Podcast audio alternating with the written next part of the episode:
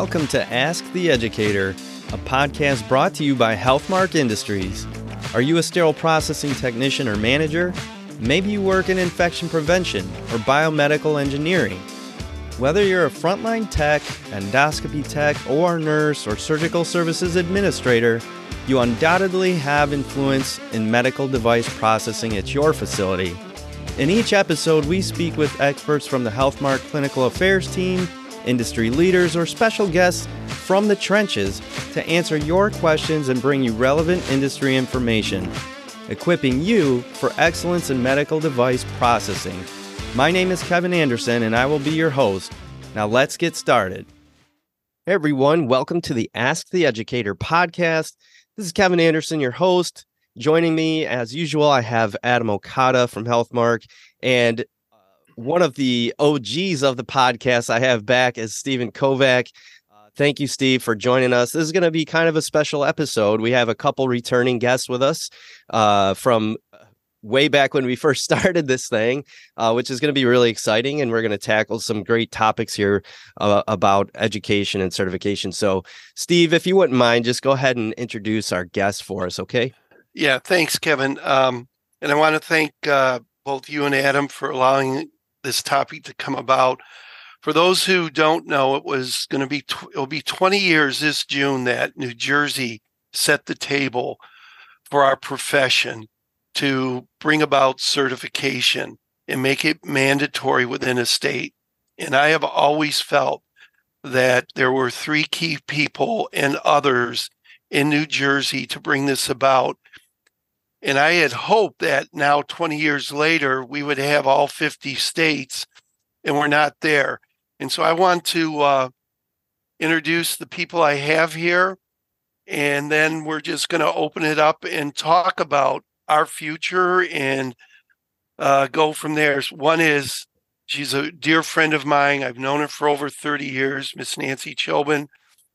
Another one is Mr. Tony Monaco, that I just think um, is the godfather of certification for us. Without Tony and without Nancy and without our friend Ian Cofield, who passed away, and I think the New Jersey chapters, I think Al Spath, who isn't on this, was a president at the time. They worked very hard. And I think we know need to know the story and understand the path they took.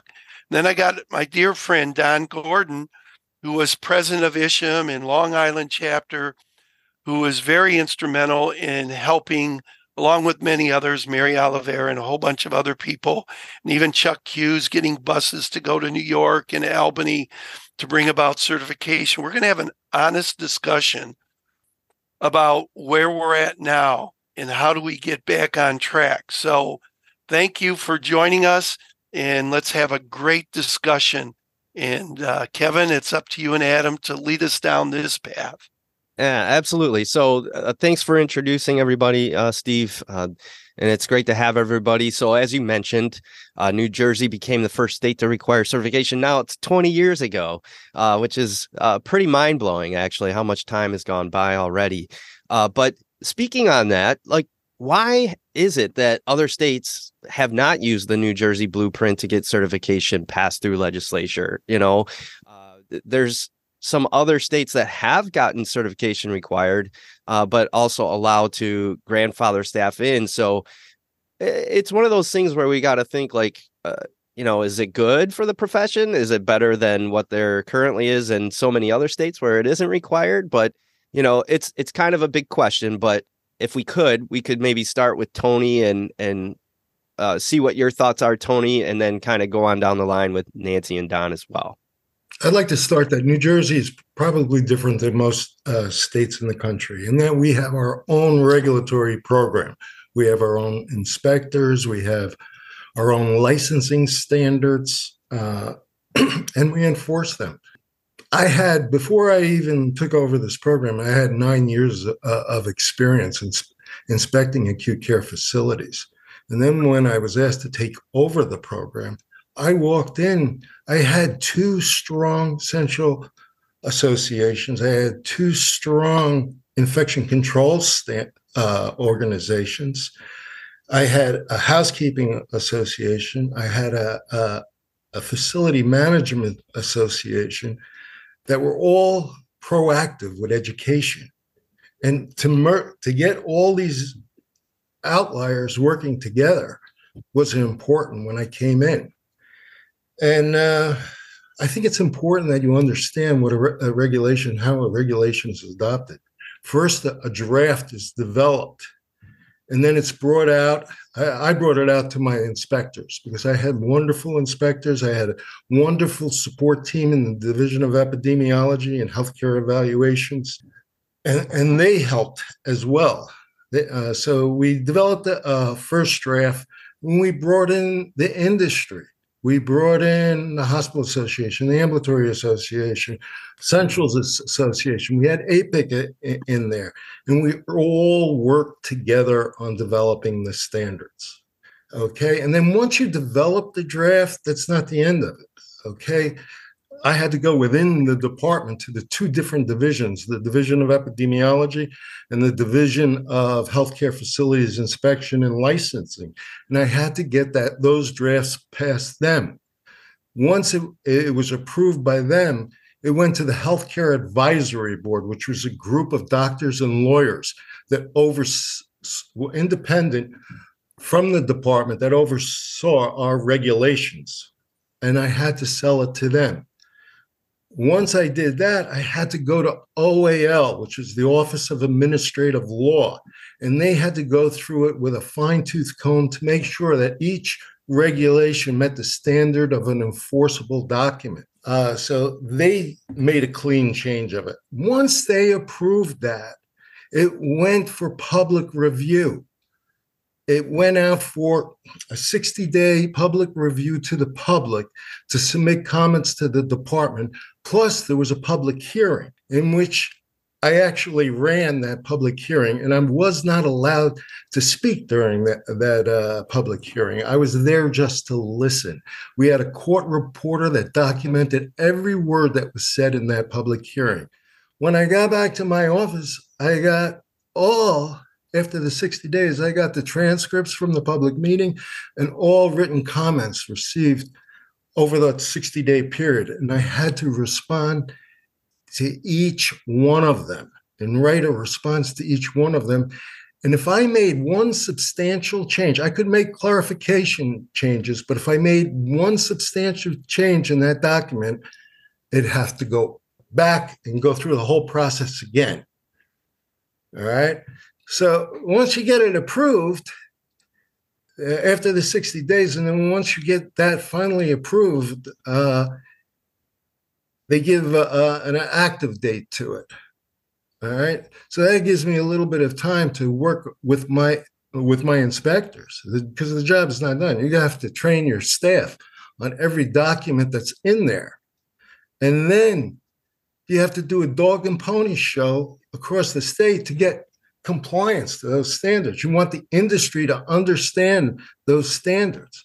So that's a tremendous amount of work. It actually took me over two and a half years from the beginning to the end. Wow, Tony, I'm starting to I'm starting to understand why maybe it's been 20 years and uh, not a whole lot of other states have joined this group of certification requirements. Uh, that's that's a very impressive workload. It is it is, it is a workload. And most states don't do this because of that. And what they do is uh, they may have licensing standards, they might have certificate of need. They're going to go out and do complaints in the industry. They're, they're going to review new plans for new construction and new facilities, that type uh, of thing. But as far as the regulatory component, they're going out to the accreditation agencies. They give that responsibility of the accreditation agencies. So, to be honest with you, a lot of state health departments do not. I look at the expertise. I had Nancy Chobin with me. I had so many good central supply directors and technicians in my state that were very proactive on this issue.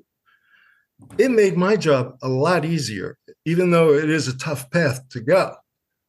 But if the state doesn't have that, if they don't have strong central associations to sell it to, to the regulatory officials, it's going to be a hard a hard task to, to accomplish. Uh, can I ask both you and Nancy real quick? I know Don's going to come in later on what happened in New York. How did you get the backing of like senators or representatives to, or did you need somebody to sponsor the bill, or because the path that you no. took, you didn't need them to sponsor it, right? We, we didn't need it because uh, the legislature gave us the authority to promulgate regulations. Ah. Okay? We didn't have to go to the legislature for it. We had the authority to do it right from the get go. Really?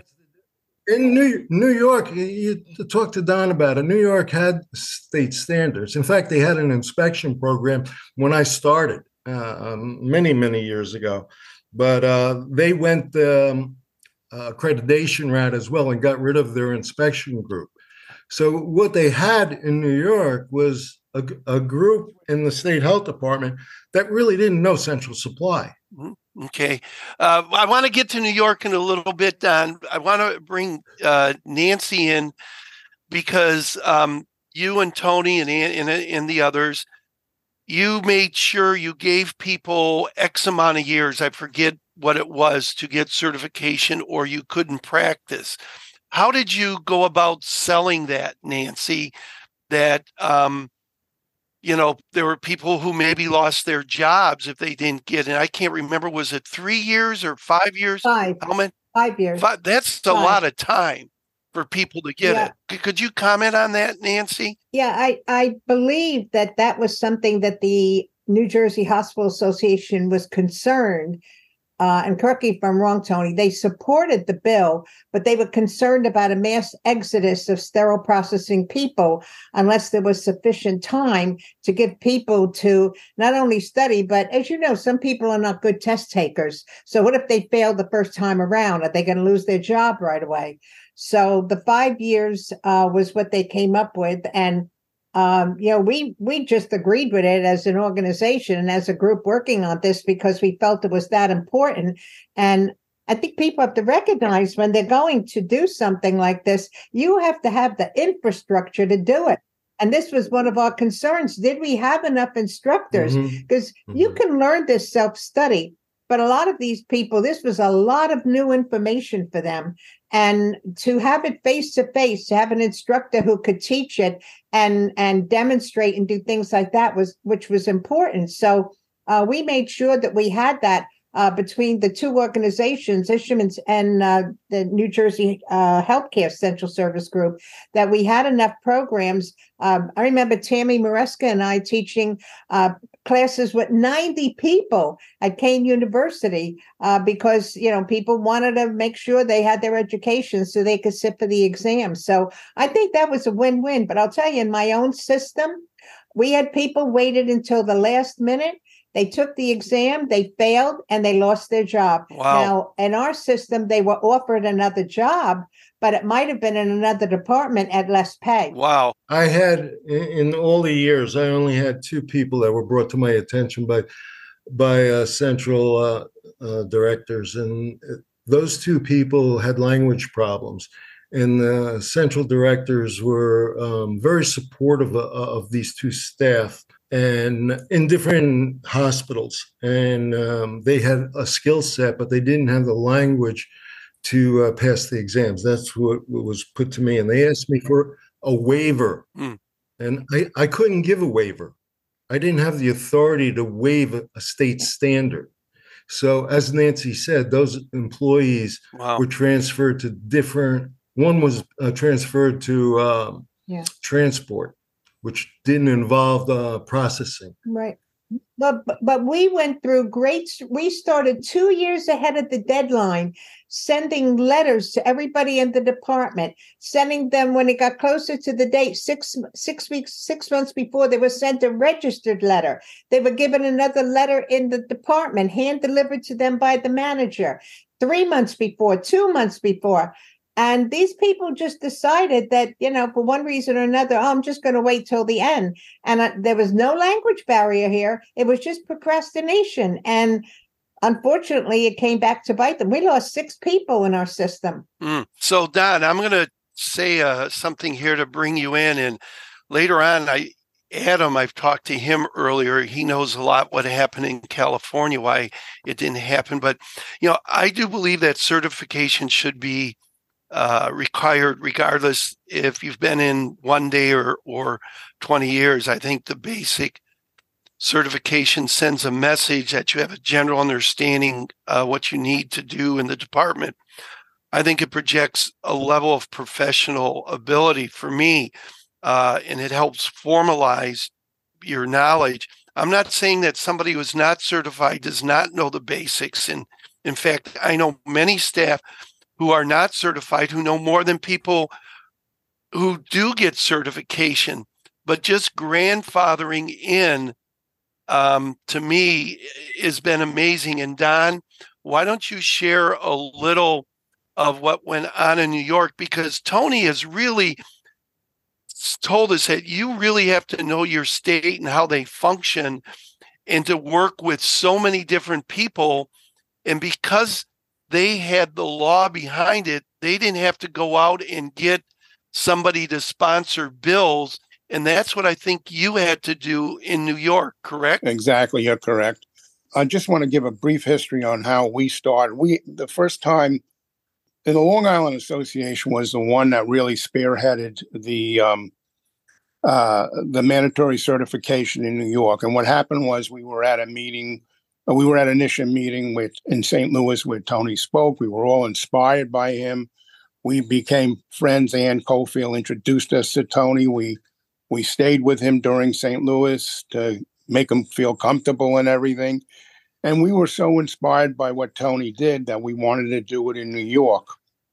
Back then, there were two uh, national associations, and there were the the local associations were upstate, which was from the American Society, and the the uh, downstate New York and Long Island were from IAHCSMM. So, what we had to do is we had to try to get everyone together on the same wavelength. So the day before 9-11 i remember we scheduled a meeting we, there was a conference up in uh, near uh, binghamton that we went to and all the leaders in those associations in new york i think there were five then got together the day before 9-11 I, i'll never forget it. And we all said that uh, we were going to go ahead. We were all inspired by having mandatory certification. We thought we needed it.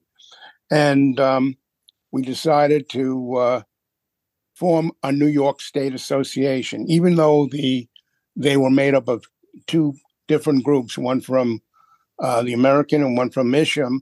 We got together and we formed our own New York State Association. Chuck Hughes, like you mentioned before, sponsored all the expenses for the meeting and helped arrange a meeting in Albany in which we um, we got together and we were going to put through a bylaws for the association. I thought it was going to take a long time, but we got it done.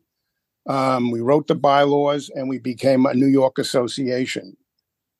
Then we had to develop a way of trying to get it. We didn't have anyone in the in the uh, state board of health, so we knew we had to go through the legislature. So you didn't have a Tony. We didn't have a Tony. We had, you didn't have a Tony. Okay, we, that was the main thing, and that's why it took us 10 years before we actually got mandatory certification in New York.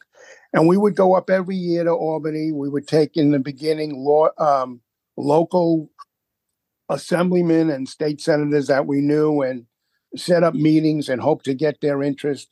We'll make a long story short. One of the uh, board of directors up in Syracuse, I think it was the Syracuse area, uh, that was on our board of directors in New York State. Her brother became uh, a state senator, and he sponsored a bill. But the big change happened when we IAHCSMM supported us with hiring a lawyer to work with us on getting these bills through. I can't remember her name now. With her help, we started talking to this gentleman, uh, the state senator, and others and we kept on going up there every year. We would go up and visit and talk to people. And didn't Tony come up one year with you guys on a bus or something? I'm Tony? pretty sure he did. Tony, Yes, you did. did. Did you, Tony? Yes, I did. And, and you were with Yep. technicians in the room or or whatever. Because Don, what what seems to be going on is New Jersey blueprint couldn't be followed in New York, so you tried to find another way, and that other way was you had to compromise and put in this grandfather clause. Correct? Exactly. The compromise was because we had certain, um, we had the AORN nurses and the unions that were opposed to it, or I wouldn't say opposed, but were cautious about us doing this. And because of that, we had to uh, make them part of the uh, getting them on board in order to get this legislation through. It uh, the unions were very, very powerful um, in New York, and the reason for that is most of the people working in sterile processing then had very poor reading skills. They actually uh, had people who would come into the hospital, especially in the New York City and uh, uh, Long Island area, and do a reading course for the staff so they could develop reading skills so they could actually read the test. Mm. They had the skills to put instruments and trays together and the knowledge of that, but they couldn't pass a test Well, Mm. because they couldn't read. They couldn't read questions. They had like a third or fourth degree reading uh, level.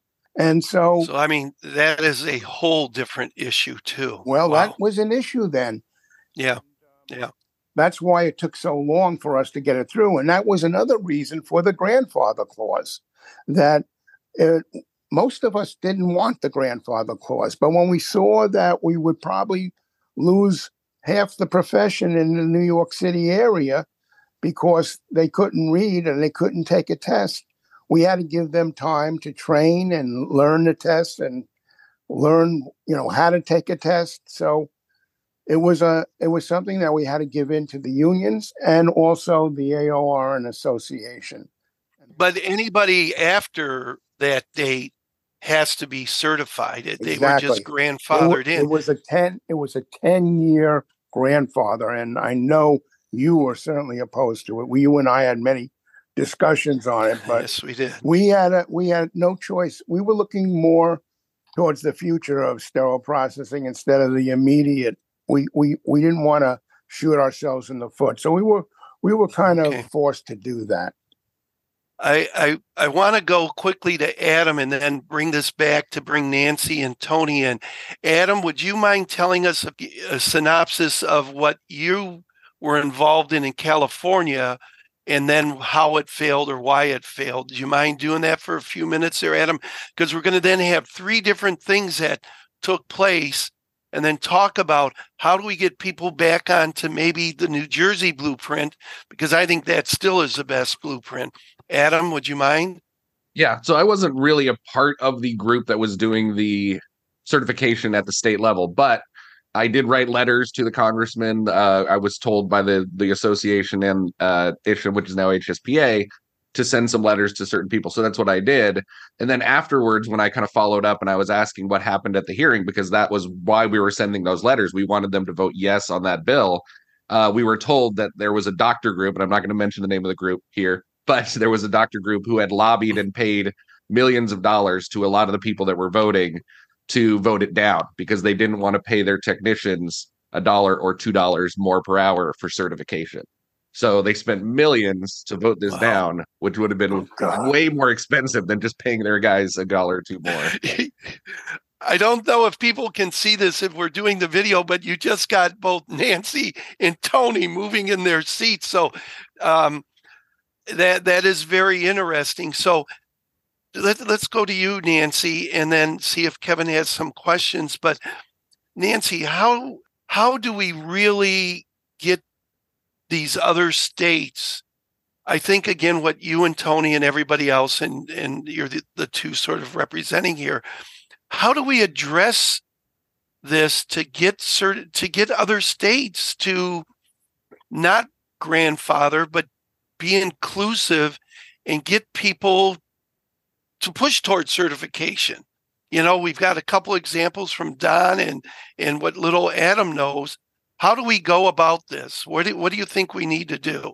You need people who are passionate about it, who really believe in it and are willing to put the work into it. Um, I won't mention the state, but a colleague of mine, their state tried very hard to get certification. Um, and they were told, you know, well, if you hire a lobbyist, we can help you get it through uh, the legislator. Well, the lobbyist wanted a minimum of thirty thousand dollars and and couldn't even guarantee anything. Where are these groups supposed to get that kind of money? Mm-hmm. You know, you've got to find someone in your whatever your rule of thumb is. You know, if you have a legislature or what have you, you have to do your homework and find out where to start. You have to have someone who's going to have the clout to support this agenda, then you have to provide the expertise why it's needed. I know when when I was looking at certification here in New Jersey, and we met with uh, the Center for Professional Achievement. When I went to them and told them what we were doing, you know what they said? Why are you just looking for certification? You people should be licensed. Oh, oh let's not go license certification, but wow. But I'm saying, you know, they got it. So, you know, you got to present the information. I, I just have trouble understanding why anybody wouldn't consider this the utmost in patient safety, especially today when we have instruments that defy cleaning in many cases. But you've got to have the people who are passionate. You've got to have the people willing to put the work in. And then you've got to have a support system outside of sterile processing who's going to help you achieve your agenda. Yeah and each state is going to be different. You know, and then I do not want to downplay the other states that have got certification. They figured it out and they felt it was important for their state, and I have to commend them. But if there's only five or six states, we've got 40, 45 more that yeah. we need to help them figure out what to do. And Tony, you, you've heard some examples what advice do you give to people to really start it back up? Because we're 20 years and we should have done a lot more in what I feel. What are your thoughts, real quick? I think if you go the legislative route, I'll never see certification become a national standard in, in the United States. I'll be dead mm. and buried. Or if I'm still if I'm still alive, I won't even know who you guys are. To be honest. um, so I I don't think the legend. I think we have to really examine what we're doing and maybe take a different approach. Maybe it has to come within in in the central service groups themselves on the local level and on the national level. We need to accept certification and mandate it within our hospitals. And we see that. Uh, I think that's the fastest route. I, I, I really agree with both what Tony is saying and what Nancy is saying. The problem is, and Nancy identified it, we don't have, I don't see the passion in the profession like I saw years ago. It's not there. Yeah. It's not there on the local level. I don't think it's even there on the national level. I think that um, um, the passion is gone. They don't have the leaders that they had then that were really gung ho about their profession. I mean, it's just it's just terrible that um, so many chapters have closed down. So many associations, local associations, are gone. The Long Island Association is now ending its long history in the field because we can't get anyone to take over from the people who started it and ran the association for many years. All of us are retired now and we're trying to keep it afloat and we can't do it no matter how we try to recruit people, no one is interested in in giving up their personal time mm. for the profession, and that's where the that's where the problem lies. Mm. And in some instances, I blame the National Association for not making this one of their big priorities. They've mm. people who are now leaders there, I I feel, have uh, have deserted that cause. I want to bring something in, and I want Kevin and Adam, and then Nancy. It is going to spark something in you. Um, we go into a lot of hospitals, yeah. just like you and Tony. I know you're still doing some consulting. It seems to me hospitals are using either career ladders or they're requiring certification to hire people regardless. Kevin and Adam, you've been in a lot of hospitals and we do these audits and we look at stuff. Do you see that's the route that hospitals mm-hmm. are now saying you've got to be certified? What what are your thoughts real quick? That's generally what I'm seeing uh, across the board is that the hospitals themselves have seen the value in in having uh, certified technicians, and then they just put it into their hospital policy and HR policies that hey, you know, uh, we value certification here, and the expectation is you can come in and you can start working, but you know, within a year, uh, some of them I've heard even within six months are requiring certification. Now, that's that's probably common i would say in the majority of you know the metropolitan areas and things like that. I can't say that that's probably the case uh, for the the rural areas uh, the places that are maybe a little bit more resource strapped which makes sense. And it actually it kind of goes back to Don's point with with New, the state of New York. I mean, they had some unique circumstances there, and and I happen to agree with you, Steve. Like, I mean, I don't I, I don't like the grandfather thing, but it also allowed for them to actually make a meaningful change there in their state. So, I do I understand both sides of that, and and I think that that's kind of what the hospitals are uh, up against too. They need to you know push for quality acquire you know certification is where they're kind of putting it and that's in lieu of having state legislature, uh, which is which is a good thing. But you know, eventually it'd be nice to get to where do we go from here. You know, uh, which is the idea with this podcast, and I, there is some ideas, you know, that I've shared in, on this podcast and in other platforms. But I won't get to that yet because I want to hear from from other people too. But I think that that is a very common way for hospitals to address it. I know that was how it was in my facility. Uh, I know some places have even more sophisticated career ladders, which is phenomenal. I wish that was more the norm uh, at this point. You know, there should be some credit for people who get those multiple certifications. There should be all of this other uh, these other options going on, uh, given the the growth of this industry and the changes and the evolution that have taken place over the last twenty years. Unfortunately, that's not eh, necessarily common, but at least the the requirement for certification. That's what I've been seeing. How about you, Adam? Well, you know, I think this conversation is amazing. So I, I, hate to cut it off right here, but we are at time. Oh. So what we're going to do is we're going to have part one of this and we're going to come back for a part two. So it's great conversation. We're going to keep it going in part two. So come back for that. Uh, can I, I, wait, wait, before you shut this off, Adam? Okay. Go ahead, Don. I, I, wanted to say that that career ladder program worked for me at Hospital for Special Surgery. I developed one where, and the the the good thing for me is I didn't have a union, so the unions can sometimes uh, hurt you and sometimes help you. I didn't have a union, so I got it through Human Resources, and for every certification, they received a five hundred dollar increase in their pay. So if they had three certifications, they got that. They I also had levels and the if you had uh, a leadership um, certification, you were able to become a lead tech or a supervisor. Without that, you wouldn't be able to get that. So th- that was a good point about the career ladder program. That works in most hospitals. Thank you guys for tuning in. Thank you to Nancy Chobin, Tony Monaco, Don Gordon, and we'll be back for part two. So stay tuned for that.